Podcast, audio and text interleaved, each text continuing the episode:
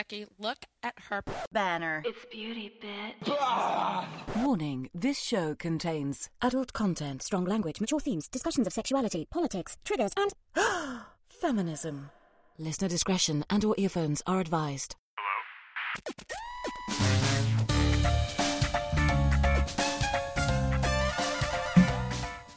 Good evening, my glittery bitches. Tis I, Kelly McLean. This is my show, Wildish, because apparently, so I'm told, I'm a little untamed. So if you are wildish, you like to be inspired, entertained, you're not afraid of being called a bitch, or you wish you could embrace being called a bitch, you're in the right place. So step right into the blanket fort of bitchdom, grab a drink, ditch your bra and your fox, and get comfy, because tonight is story time. Bitch story, that is. Um, our resident, our friend and resident Smarty Pants, Smarty Pants Lisa is here, so we can dish about some wildish bitches in history. That's hard to say. Wildish bitches in history. I mean, herstory. Witchery. Yeah, I know. Bitchery, witchery. I was going, gonna go there. Anyway, hey, Lise, how are you? Good. How are you? I'm good. I found my sound effects. we'll see how well I manage them. It's real hard for me to stay away from this one. Can you even hear that? I did. Okay, it was my favorite one, and I have no reason to use it. So anyway, what's new? What's good? Yeah. Oh, you know, it's just it's getting close to Halloween, so I'm in costume panic. it's always this week where I'm just like, oh, I gotta make a costume. It's so cute that you still have like a give a shit about costumes. I just put on weird makeup and go, hey, I'm dressed. Ridiculous about this day. Yeah, I mean, I like I like makeup in general, and I like doing my creepy makeup. Uh, the goth in me digs it, digs it Halloween thing, but I'm not into the costume thing. I'm like, yeah, this is I wear black every day, so I'm just gonna put on weird makeup and ta-da. Here I am. Yep. Um. Okay. Well, uh, we normally do news. Um, I'm skipping the news to save time because we have a lot of content. We have a lot of content. Content is such a buzzword. I hate that word. I, why did I say that word? Um, but I do want to very quickly um, just touch on one news story. Um, most of you probably already heard this, but the body of Brian Laundrie, former boyfriend or whoever he was, to Gabby Petito was found um, and confirmed that it was him with dental records. Um, if he did murder her, which I think he did, I'm pissed off that he won't be held accountable for it here on Earth. And I'm also really sad for their families. It's just a very sad, awful mess. Um, makes me look back at some of my dating history and count my blessings that none of those psychos murdered me. Um, for real. But also, I shall be using this story as a means of reinforcing my unwillingness to ever go camping. And so there's that. That's an interesting line to draw, but okay. Yeah. Well, um, I mean, it's it's been drawn for a long time. I just occasionally, I I need a little backup sometimes. So yeah, I'll be using this one. I, it's that story's kind of weird in that um, I understand you can't question somebody after they lawyer up, but wouldn't you at least be watching him? It's the whole thing is so weird, so weird. Yeah. I was just like, well, I, I know you. I guess you don't have enough evidence to run him in, but it's like, shouldn't somebody still be, you know, parked outside his house and making sure he doesn't do what he did, which is wrong? Uh, well, I feel like the police in Utah really fucked up, and, and I feel like the police in Florida, who knows, they were probably busy trying to catch somebody who was trying to fuck an alligator or something. They're Florida. Probably catch somebody who wanted to wear a mask. That's illegal. Yeah, yeah. So anyway, on with the show. Yes. Rest in peace, Gabby. Um, so bitchery lesson tonight is all about witches because Halloween is upon us. And um, Lisa and I, in researching for this, kind of went ape shit, but also there's just like so much. So this is going to be a two part. So tonight, which is lesson eight in our bitchery books, our bitchery lesson book, turn to chapter eight. Um, and then next week, I guess I haven't decided if I'm doing like an 8A and an 8B or just nine. Um, I'll probably just do nine. But anyway, it's a two parter. So next week, we're going to focus on some other stuff in the same sort of realm.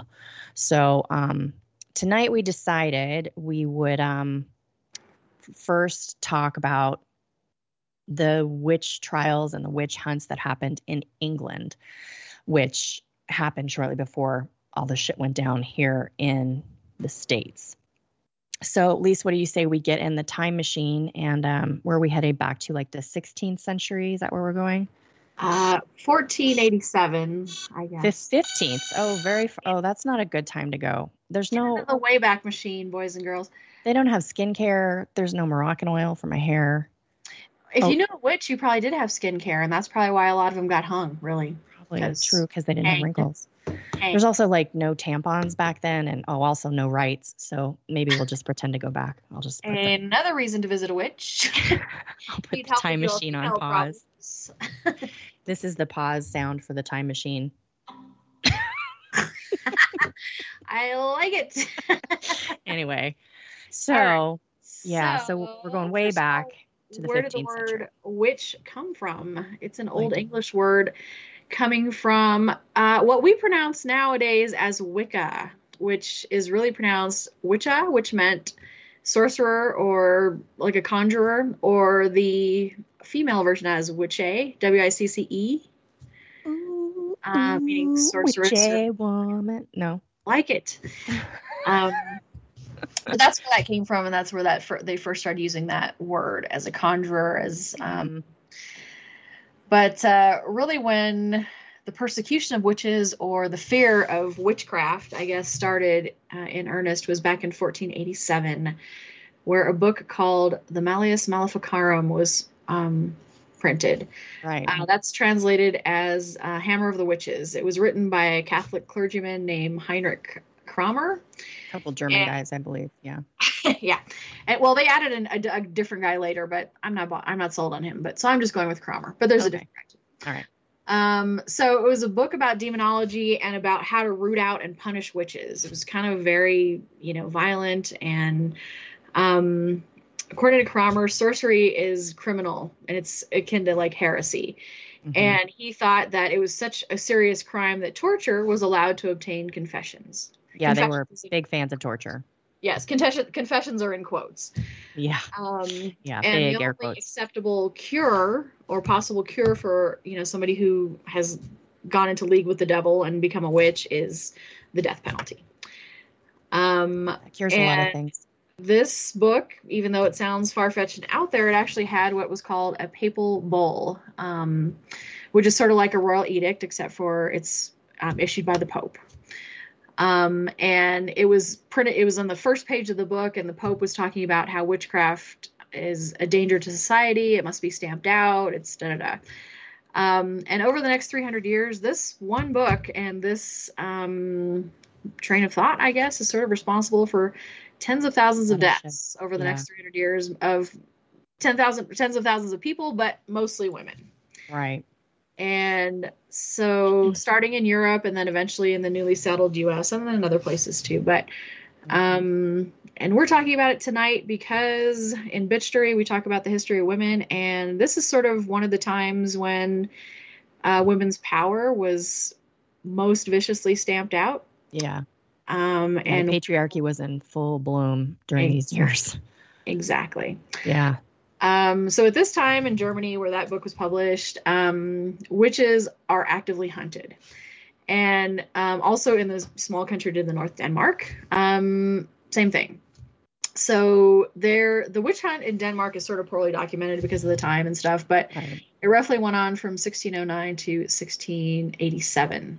Um, there's, you know, dozens of witches hung and burned at the stake and things like that. Um, and actually, um, it even it wasn't even just the church. Like they actually had a law in 1617 in Denmark called the Witchcraft Act, and it separated sorcery out into two categories. Um, those who used magic without associating with the devil, I'm assuming these would be midwives and herb- herbologists or whatever. Right. Those people were exiled.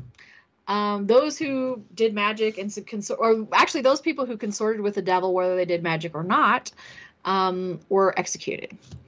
And Danish law encouraged local magistrates and even vicars, people, you know, vicars and officials of the church to investigate their own citizens. Right. So many of these people that were burned at the stake or um, hanged were turned in by neighbors or f- Yeah. forced confessions from, you know, former friends or whatever. So Yeah. Um, testimony from, you know, neighbors and friends was highly encouraged. Why does my voice get all Stevie Nicks as soon as I get on the radio? And I mean, it was fine all day, I swear, microphone. I guess. My microphone is turned on because I have to get so close to it. so anyway. All right. So in um, so that's going on in Denmark. So in 1590, Queen Anne of Denmark is to marry King James the Sixth of Scotland. Okay. So later becomes the King James First. Yeah.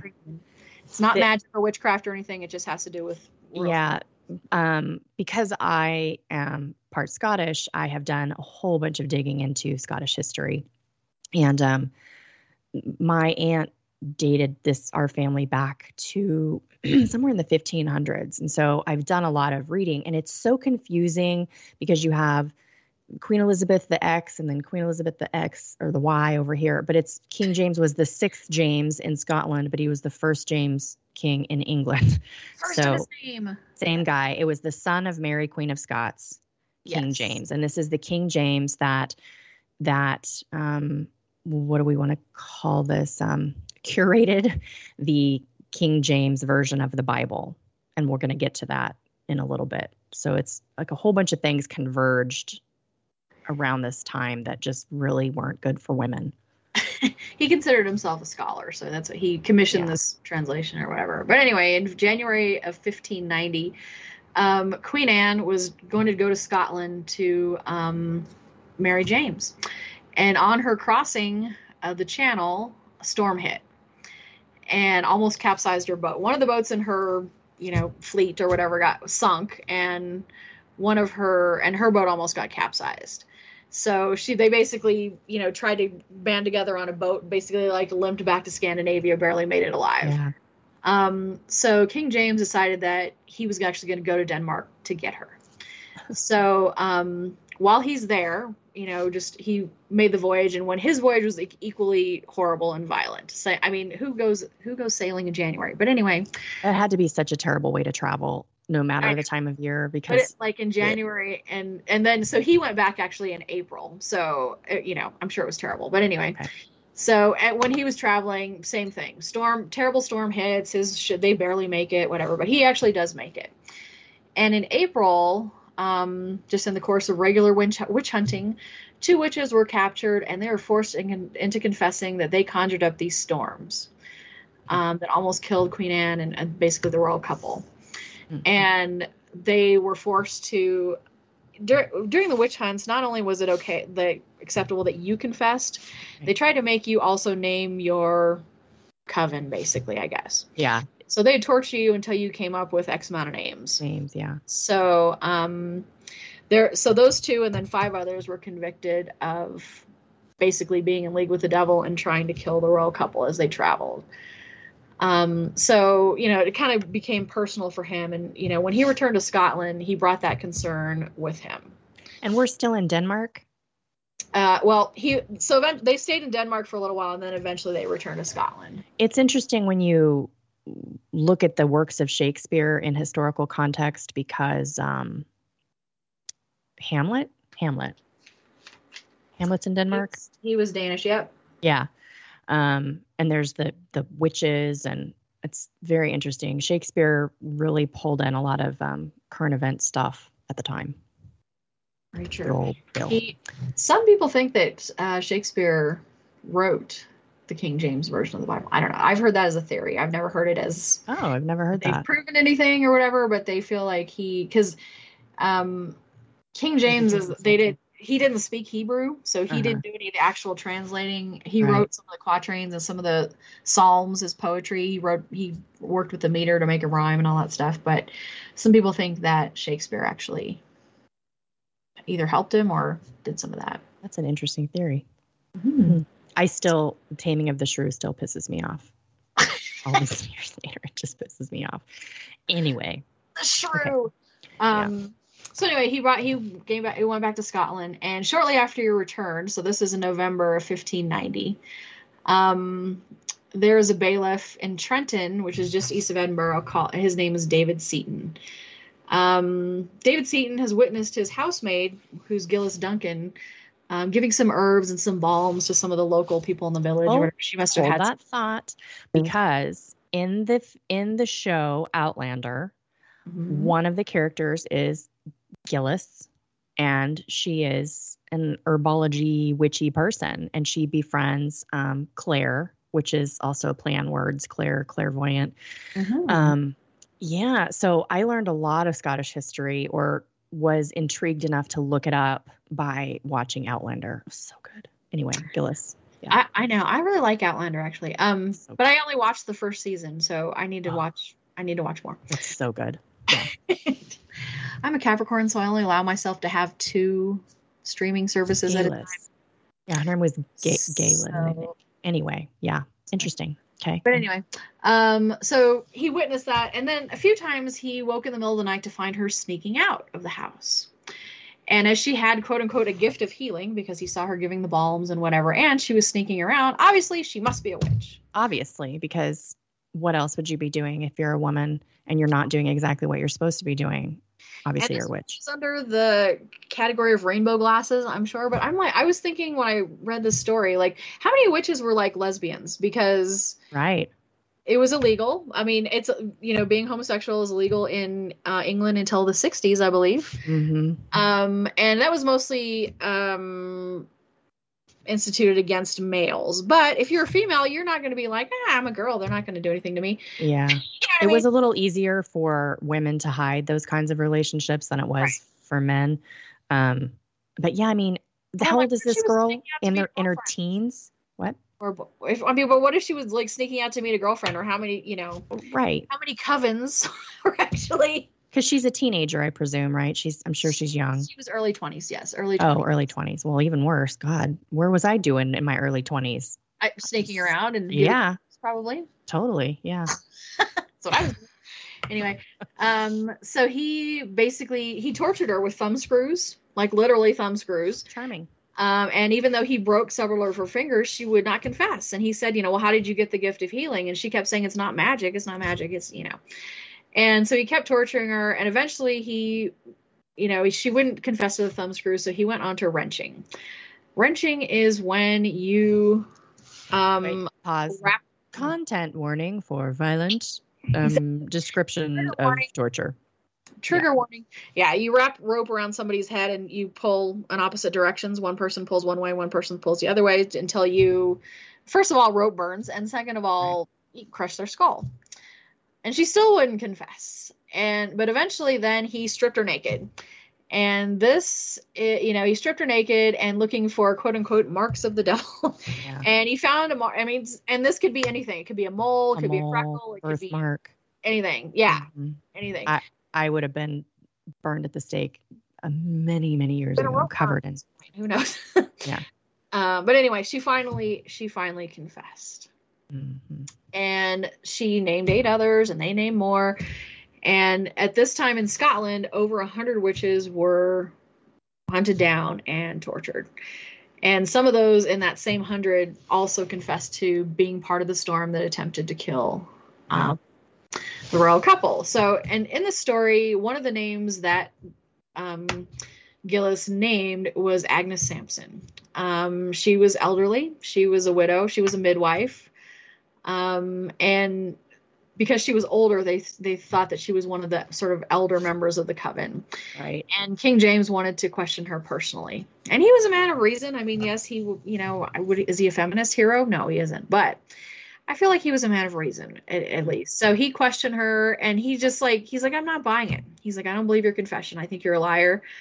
Um, and you know, I don't think you're a witch. So then she apparently, you know, leaned over and whispered something in his ear. And according to King James, she echoed some pillow talk that passed between he and his bride on his wedding night.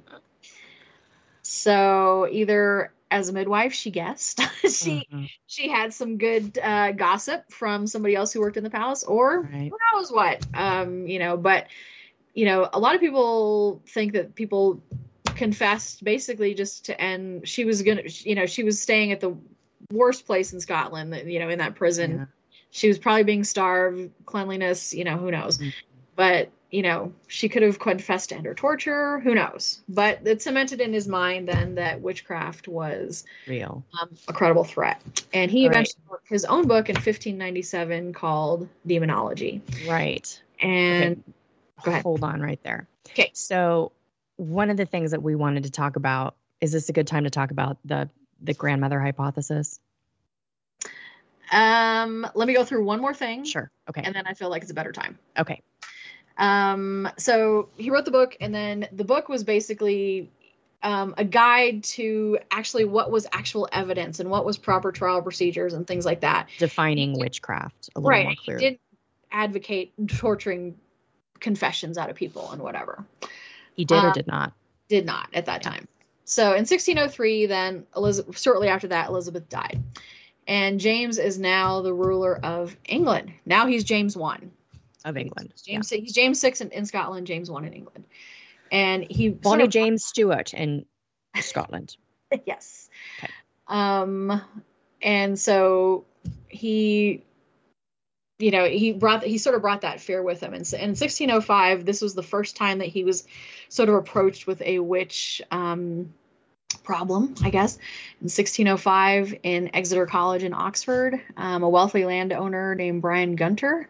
Um, had an audience with the king, and he said his daughter Anne was cursed by three witches and she had fits and throw, pulled pins out of her mouth and um, you know he named three witches basically and james is sort of like seemed like a fishy story so he ordered the archbishop of canterbury to examine anne and eventually she confessed that she was actually faking Mm. and that her, her dad was actually trying to get revenge after you know on these people so this is like one guy they caught Right. actually turning somebody in for just personal whatever Right.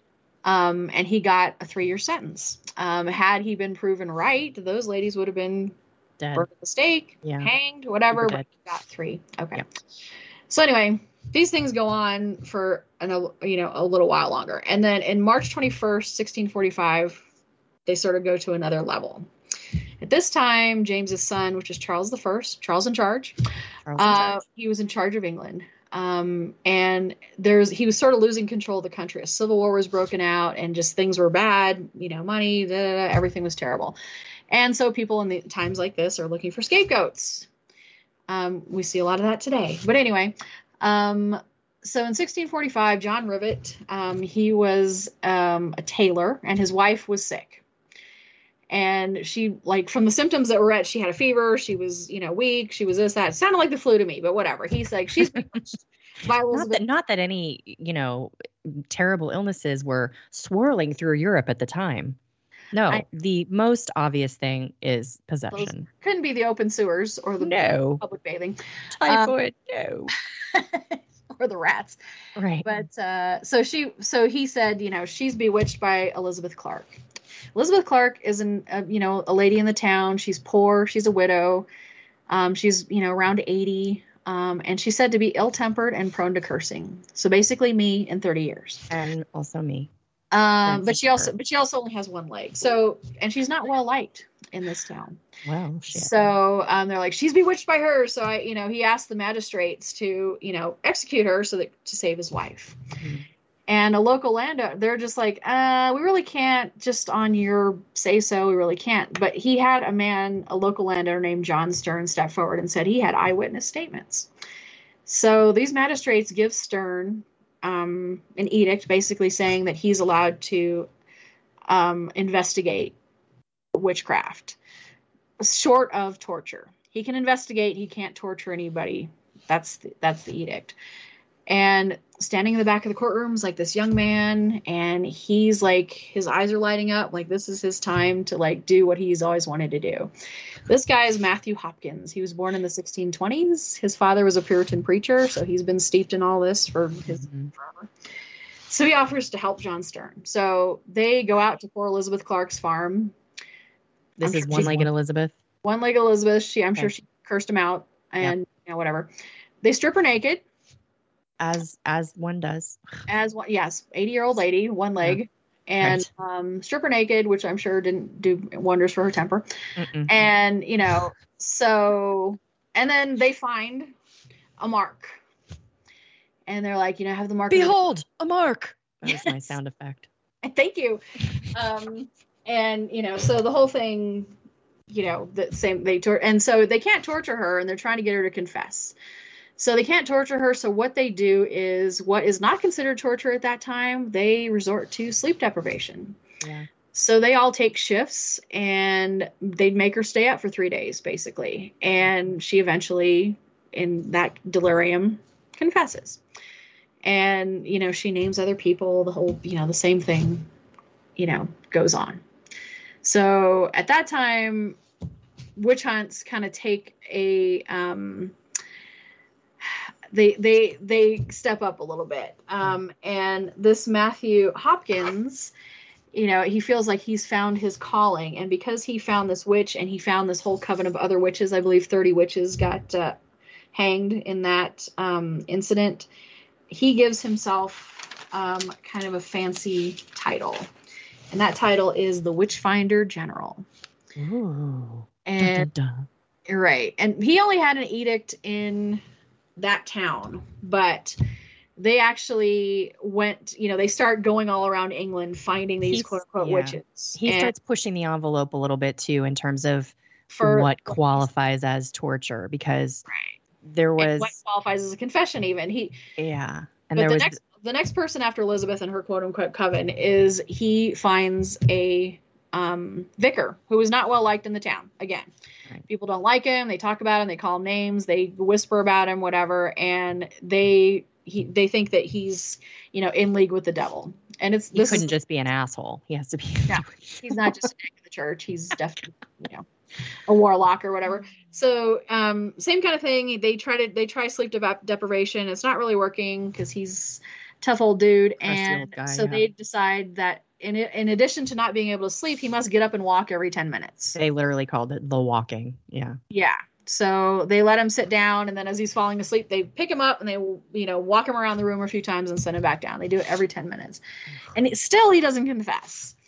So they take him out into this, the moat, this freezing cold moat, and throw him down in the moat. And they're not torturing him, they say. They're actually testing because water, witches are supposed to have some sort of like flotation um, water power. Um, so they tie they tie him all up and they keep dunking him into this water to see if he'll, I, you know, I guess I guess if you're a witch you float, but if you drown, Well, then you're drowned. right if you drown you were innocent so i had to look up a couple things during research one was called a um, a cuckold stool which is a confusing name but basically they would have no breeches on and they'd be put on like a wooden mm-hmm. stool which is basically like a toilet and paraded around. Like humiliation was a big thing in the puritan church. And so like humiliation basically absolved you of your sins is what they kind of ran with. So if you were found guilty of something, whether you were, you know, whoring around or mouthed off to your husband or, you know, made an incantation against the king, whatever, you would be put on the cuckold stool and driven through the town and people would, you know, jeer and throw things, et cetera, et cetera.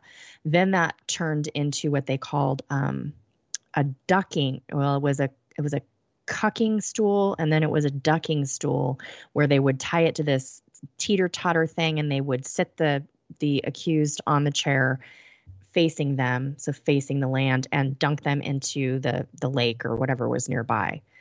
And um, according to what i read some people thought that the water would calm the witches in some way but then there was that whole if she can float she's a she's a witch and if she sinks she was innocent. Oh sorry. Um so yeah, all kinds of um, new, innovative ways to torture and kill people were coming up around this time. Absolutely. So yeah, you were saying about the grandma hypothesis. So I felt like Elizabeth um, fit into that. Yeah. Clark fit into that.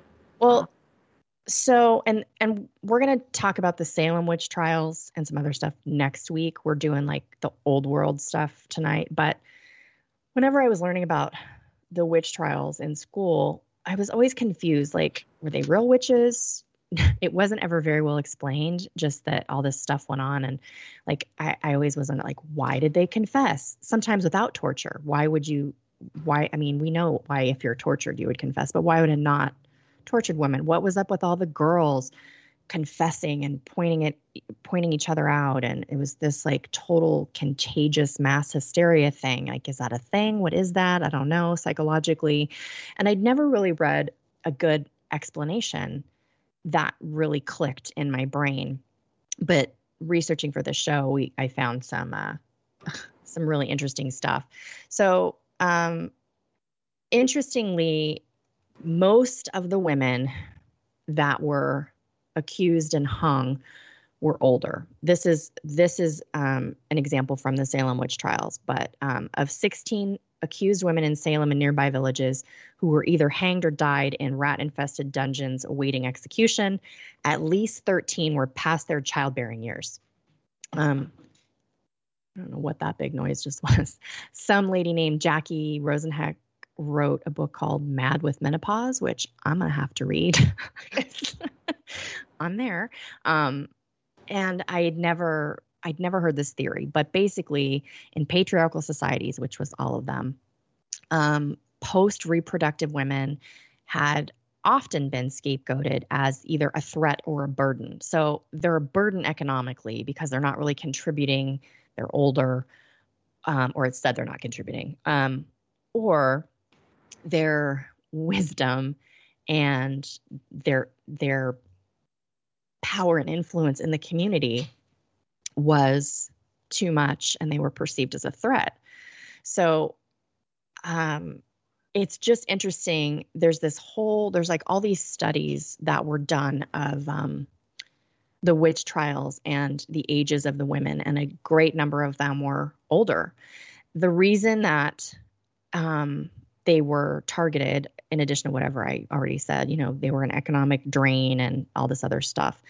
Um, you know, they had the wisdom of years. They really, you know, you get to a certain age and you just don't give any fucks. These women, um, if they didn't have children, it was really, and they, you know, weren't married, um, it was really hard to like rein them in and assimilate them. They didn't really, they didn't really have anything to lose per se. So they, they could not make these, these older childless women conform. Whereas the young the younger women who were um, mothers and wives were you know fed a steady diet of biblical church um, how to be a good wife how to be a good mother how to keep your husband happy and all that crap. So they divide they they defined their entire lives by if they were a good wife and mother and woman so you were either a good wife, mother, woman, or you were an old spinster who was a burden. And um, a lot of the hysteria, the mass hysteria, where they all just seemed to like, it was like the flu was going around, but they just would all go cuckoo and confess, um, especially in Salem, the stories we've heard of Salem. Um, they're you know they only had one way by uh, by which to define themselves and that was what they had been told. You're either a good girl or you're not.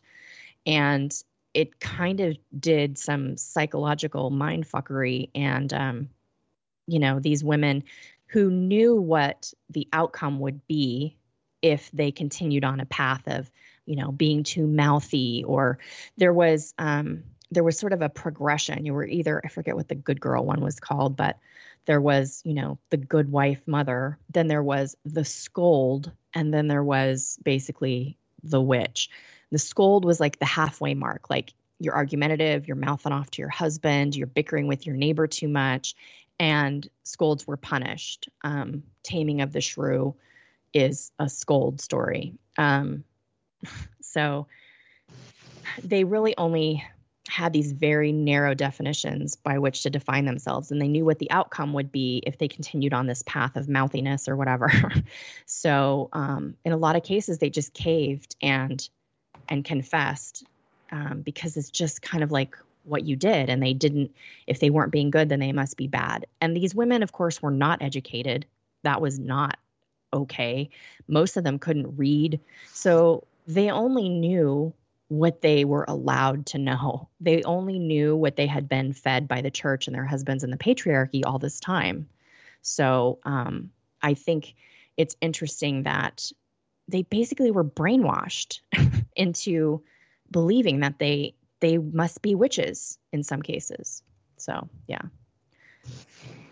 Yeah, I mean, I don't know. I when I was reading through all you know the stuff that we looked at and everything, I was sort of reminded. I have you seen that Cate Blanchett meme that says, never pick a fight with a woman over 40 Yes. because they're full of rage and sick of everyone's shit. Exactly. Yeah.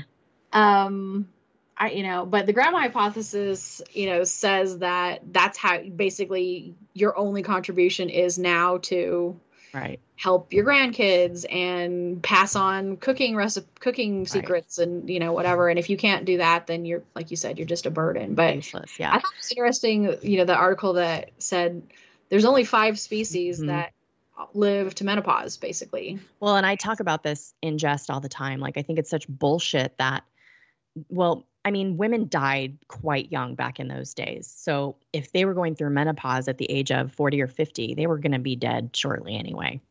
So we live so much longer than menopause now. And and yet our body is like, bitch, we got no hormones. Nothing is working. It's all dried and crackling and it's painful and nothing's right. We're angry.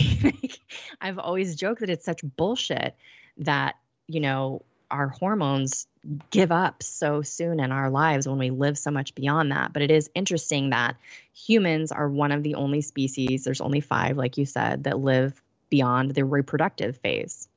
we're the only ones on land too the other Right. water they're whale species Right. So yeah, I Which mean, is- Very, very interesting too, because cetaceans are so brilliant. Anyway, yeah. and narwhals, also known as sea Really? unicorns. Narwhals are in this group? Mhm. Oh, It's, damn, I think cool. it's it's orcas, pilot whales, um, narwhals, and mm, what's the other one? I can't remember. Dolphin? I wrote it down. Um, I'll find it anyway. Okay.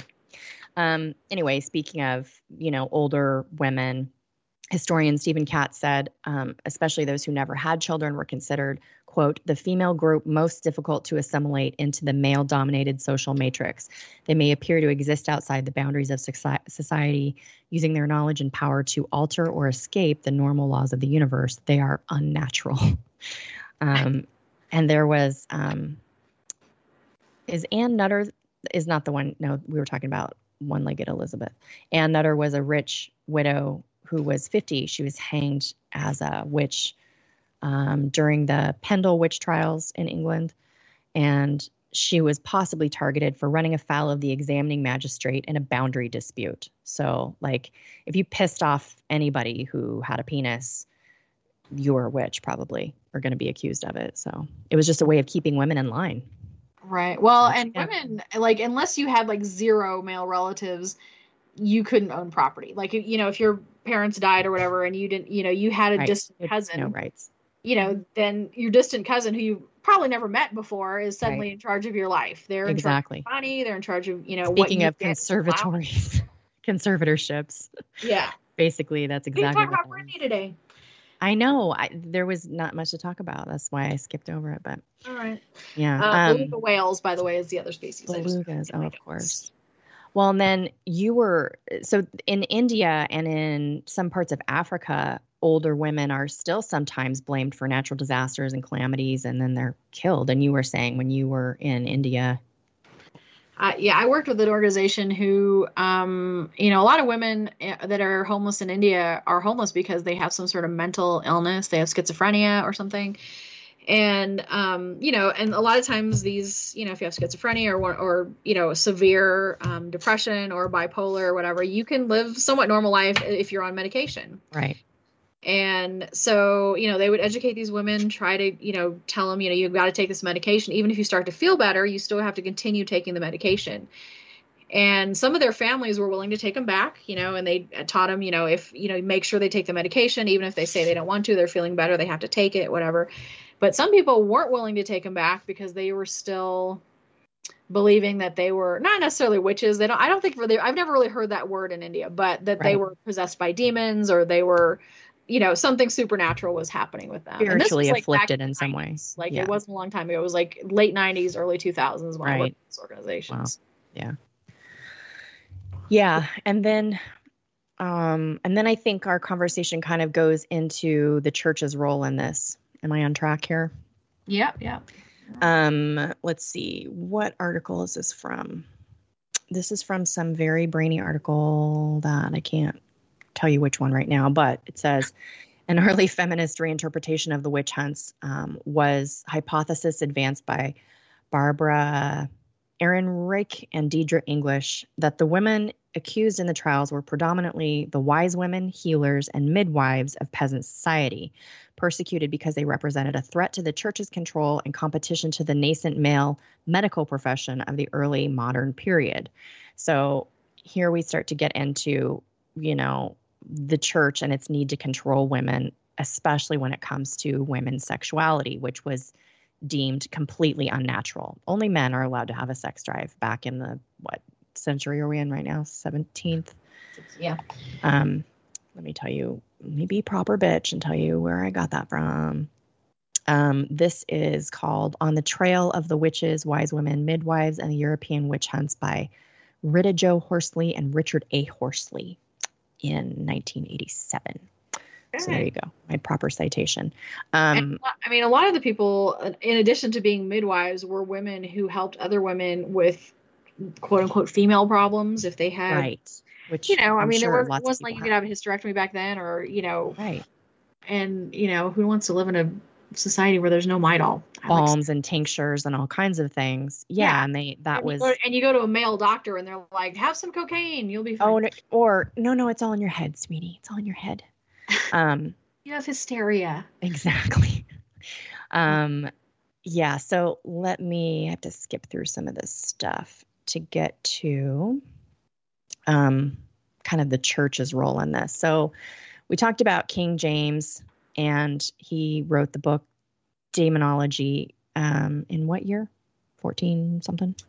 Um, 1697, I think, is that? Yeah, Malleus Maleficarum was the one that was earlier. 1497, yep. Yeah. And so the King James Bible is interesting. Um, I- I mean, I don't think it's a secret that, you know, the Bible was not written in English.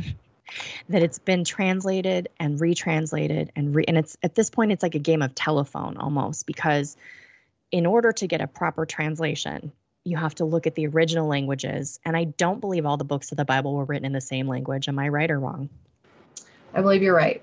I think some were in Hebrew and some were in Arabic.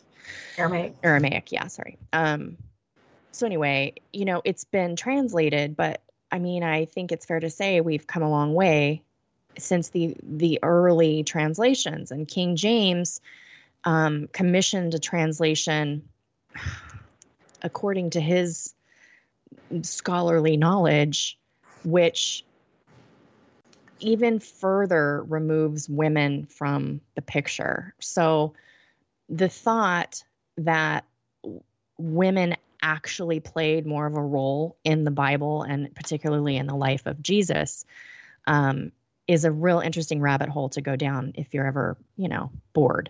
Um, because in the 1500s, we have some um, some what's the word I'm looking for? Famous men, John Knox, John Calvin, the big churchmen of the era. And they were definitely not feminists.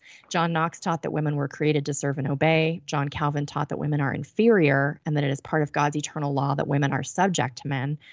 Um, King James was, quote, determined to trample women into invisibility. He said that to educate a woman was as foolish as trying to tame a fox. He ordered the translation and publication of the King James Bible, which became the foundation of Christian teaching and practice in the whole English speaking world. And it's still used widely today. Um, but there's some interesting mm, mistakes here. so, um, what is this gal's name? Katharine Bushnell, a missionary doctor to China in the late 1800s, discovered that Chinese versions of the Bible had translated two of Paul's female coworkers in Philippians as men. And she wondered if the same thing could be happening in the English translations. So she went to work, and this is some of what she found, just little tidbits. In Genesis, the English versions translate God's pronouncement on Eve that her pain in conception will be multiplied and her desire will be for her husband and he will rule over her. Bushnell discovered that neither desire nor conception are actually in this Hebrew passage. Ancient versions of the Old Testament have, quote, thy sighing instead of conception. And the word translated as desire in English versions is actually the Hebrew word for turning. She believed Genesis 3 was a warning to Eve that she was turning away from God and to her husband, and it would result in her husband dominating her.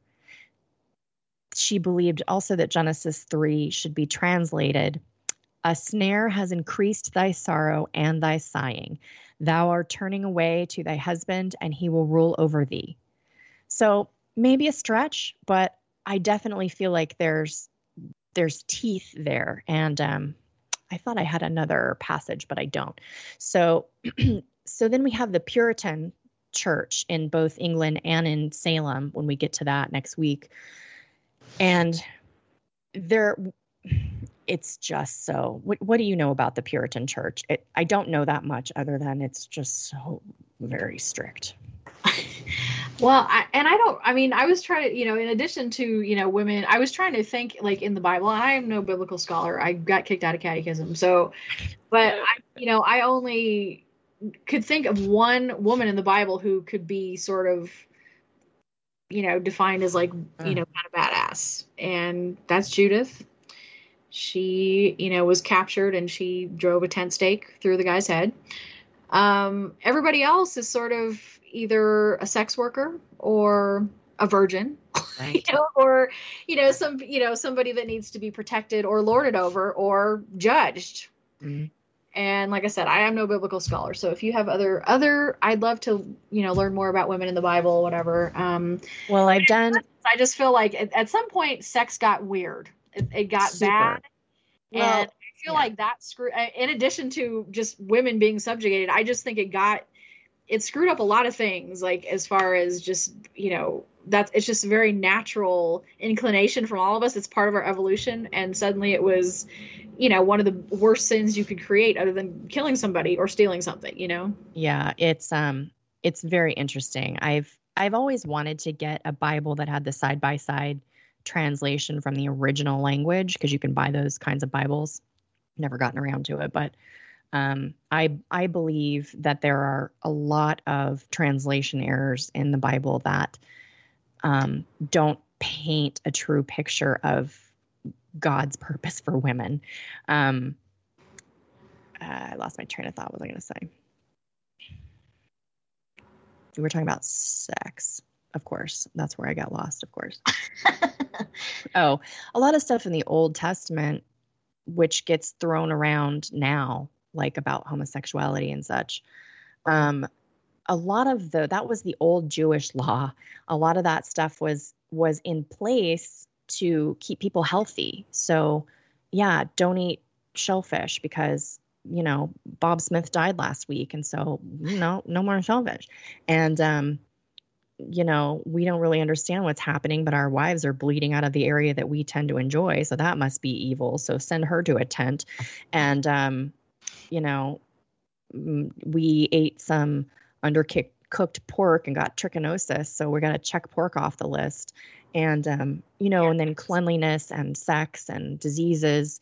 Um, you know, don't put your dick here, but it's just a lot of this stuff is you know, like health and hygiene. And then it got very twisted um, and and turned into a whole kind of other thing. But that's a whole other, like Bible stuff is a whole other show. But but the Bible and the church basically is the foundation upon which the patriarchy built its house, and that house still stands today. um, the patriarchy is alive and well, and trying to do things like control our sexuality and our reproductive freedom even today in the 21st fucking century and we are talking about you know the 15th 16th 17th century when this crap is documented i'm sure it's been going on forever um I, I mean, I really think that that is the whole reason that this start, other than just finding women a threat. I feel like a lot of the midwives and, and herbologists that got caught up in this, I think they were really trying to help women with Yeah. female problems. And Yeah. some and some women maybe like they had a terrible pregnancy or they have too many kids and they don't want to get pregnant again. So they you know secretly going to these ladies to well and you know then the the village doctor is pissed off because she knows more than him and that can't be right because she's Right. a stupid woman. She can't know more. And also when you think about it i mean this is true of men too but when women befriend each other and women are on the same team we are a powerful force to reckon with so if you can keep the women turning on each other keep them scared of men keep them controlled in all the ways that they would otherwise control everyone oh i don't know like the Trojan War, like, you know, Helen and, you know, everybody falling in love and then waging a war about it. I mean, throughout human history, women have certain powers. And when we get together, I feel like it's magnified even more so. When women have each other's backs, ain't nothing gonna, you know what I mean? So if you can keep the women in fear and afraid of each other and of the men, you got it made. You can just And you you've also got to put into their heads that their their body is only an instrument. It's not. right.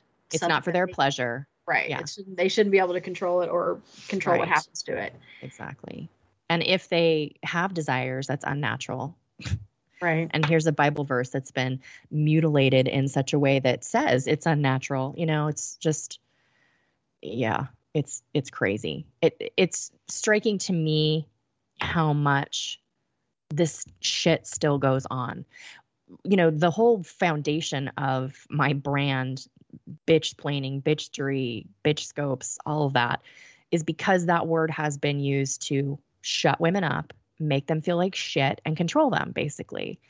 Oh, you're such a bitch, you know, or if you're at work and you point out how things are not really flowing as well as they could, then you're a difficult person or you're a bitch. And like it just goes on and on. This has been going on forever. Um, I'm sure if my former boss could have found a reason to call me a witch, actually, I think he did have some reasons. There was the the great eclipse in August of what was it, 2018, and um, you know everyone was going outside with their little made homemade viewfinder thingies, and um, I was out there like barefoot on this little patch of grass. and he, he was um, there were bible verses written on the walls of this building okay so there i am I've, I've, I'm already questionable in his eyes, you know, and I've got my crystal necklaces and I'm standing barefoot on the grass and he like looks over me and he's like, oh, so maybe he would have, maybe he would have fucked with me more if he didn't think I was a witch. I don't know. Maybe he was scared as he should be. But anyway, uh, yeah, shit still goes on basically. Like a lot has changed and a lot hasn't changed. If you look at politics in the United States right now and how active the Christian church is in politics, not much has changed, really. Yeah. I mean, and also um, just the scapegoating of, you know, I mean, scapegoating of everyone, but also just, you know, powerful women are much more readily ridiculed. Oh, Nancy Pelosi, fucking hate hate Hillary. piece of shit. Um, Hillary. yeah, Hillary, nasty woman. Um, AOC, she gets called names all the time. Yeah, all of them. They, well, and they called, um, uh, what's her name? Theresa May, the Wicked Witch of Westminster. Yeah, So, I mean, it's not just in this country, it's all over. And, you're um, right. but, you know, next week we're going to talk a little bit about how it still goes on, but also how Yeah. the word witch sort of became empowering and when and Yeah, know, how And that's, how that's a going. couple of the more famous characters that didn't get hung. so Oh, yeah. I Yeah. want to go. To, have you ever been to Salem? I want to go to Salem. It's on the bucket No. list for sure. I have not. I've never been anywhere. You know me. I just read things. Anyway, well, that um, wraps up um, witchcraft in the old world. Um, and like I said, this is a two parter. Normally we do um, the bitchery lessons every other week, but we're doing a two parter because next week is the 28th. It's really close to Halloween. So we're going to talk about the Salem witch trials and some other mystical witchy type people here in the United States. And um, yeah, I I like the idea of taking this to a slightly more empowering place next week. but um, but the history is really really interesting, and you always bring so much um, good historical knowledge to these conversations. I appreciate it. Thank you. That's why The it's only time I Smarty get to use my history degree. Yeah, I know. My dad had one too, and I don't know, it's interesting. Now I'm surrounded by history nerds. My my husband and everybody. Anyway, I've, I'm becoming one actually. So Um, anyway, all right, bitches, witches, and weirdos. Um, that's it for tonight's wildest show. I'm Kelly McLean, and that over there is Smarty Pants Lisa. And we hope you have a great weekend. Be a good bitch, and come back next week, and we're going to talk more about witches. Thanks for tuning in. Thanks, guys.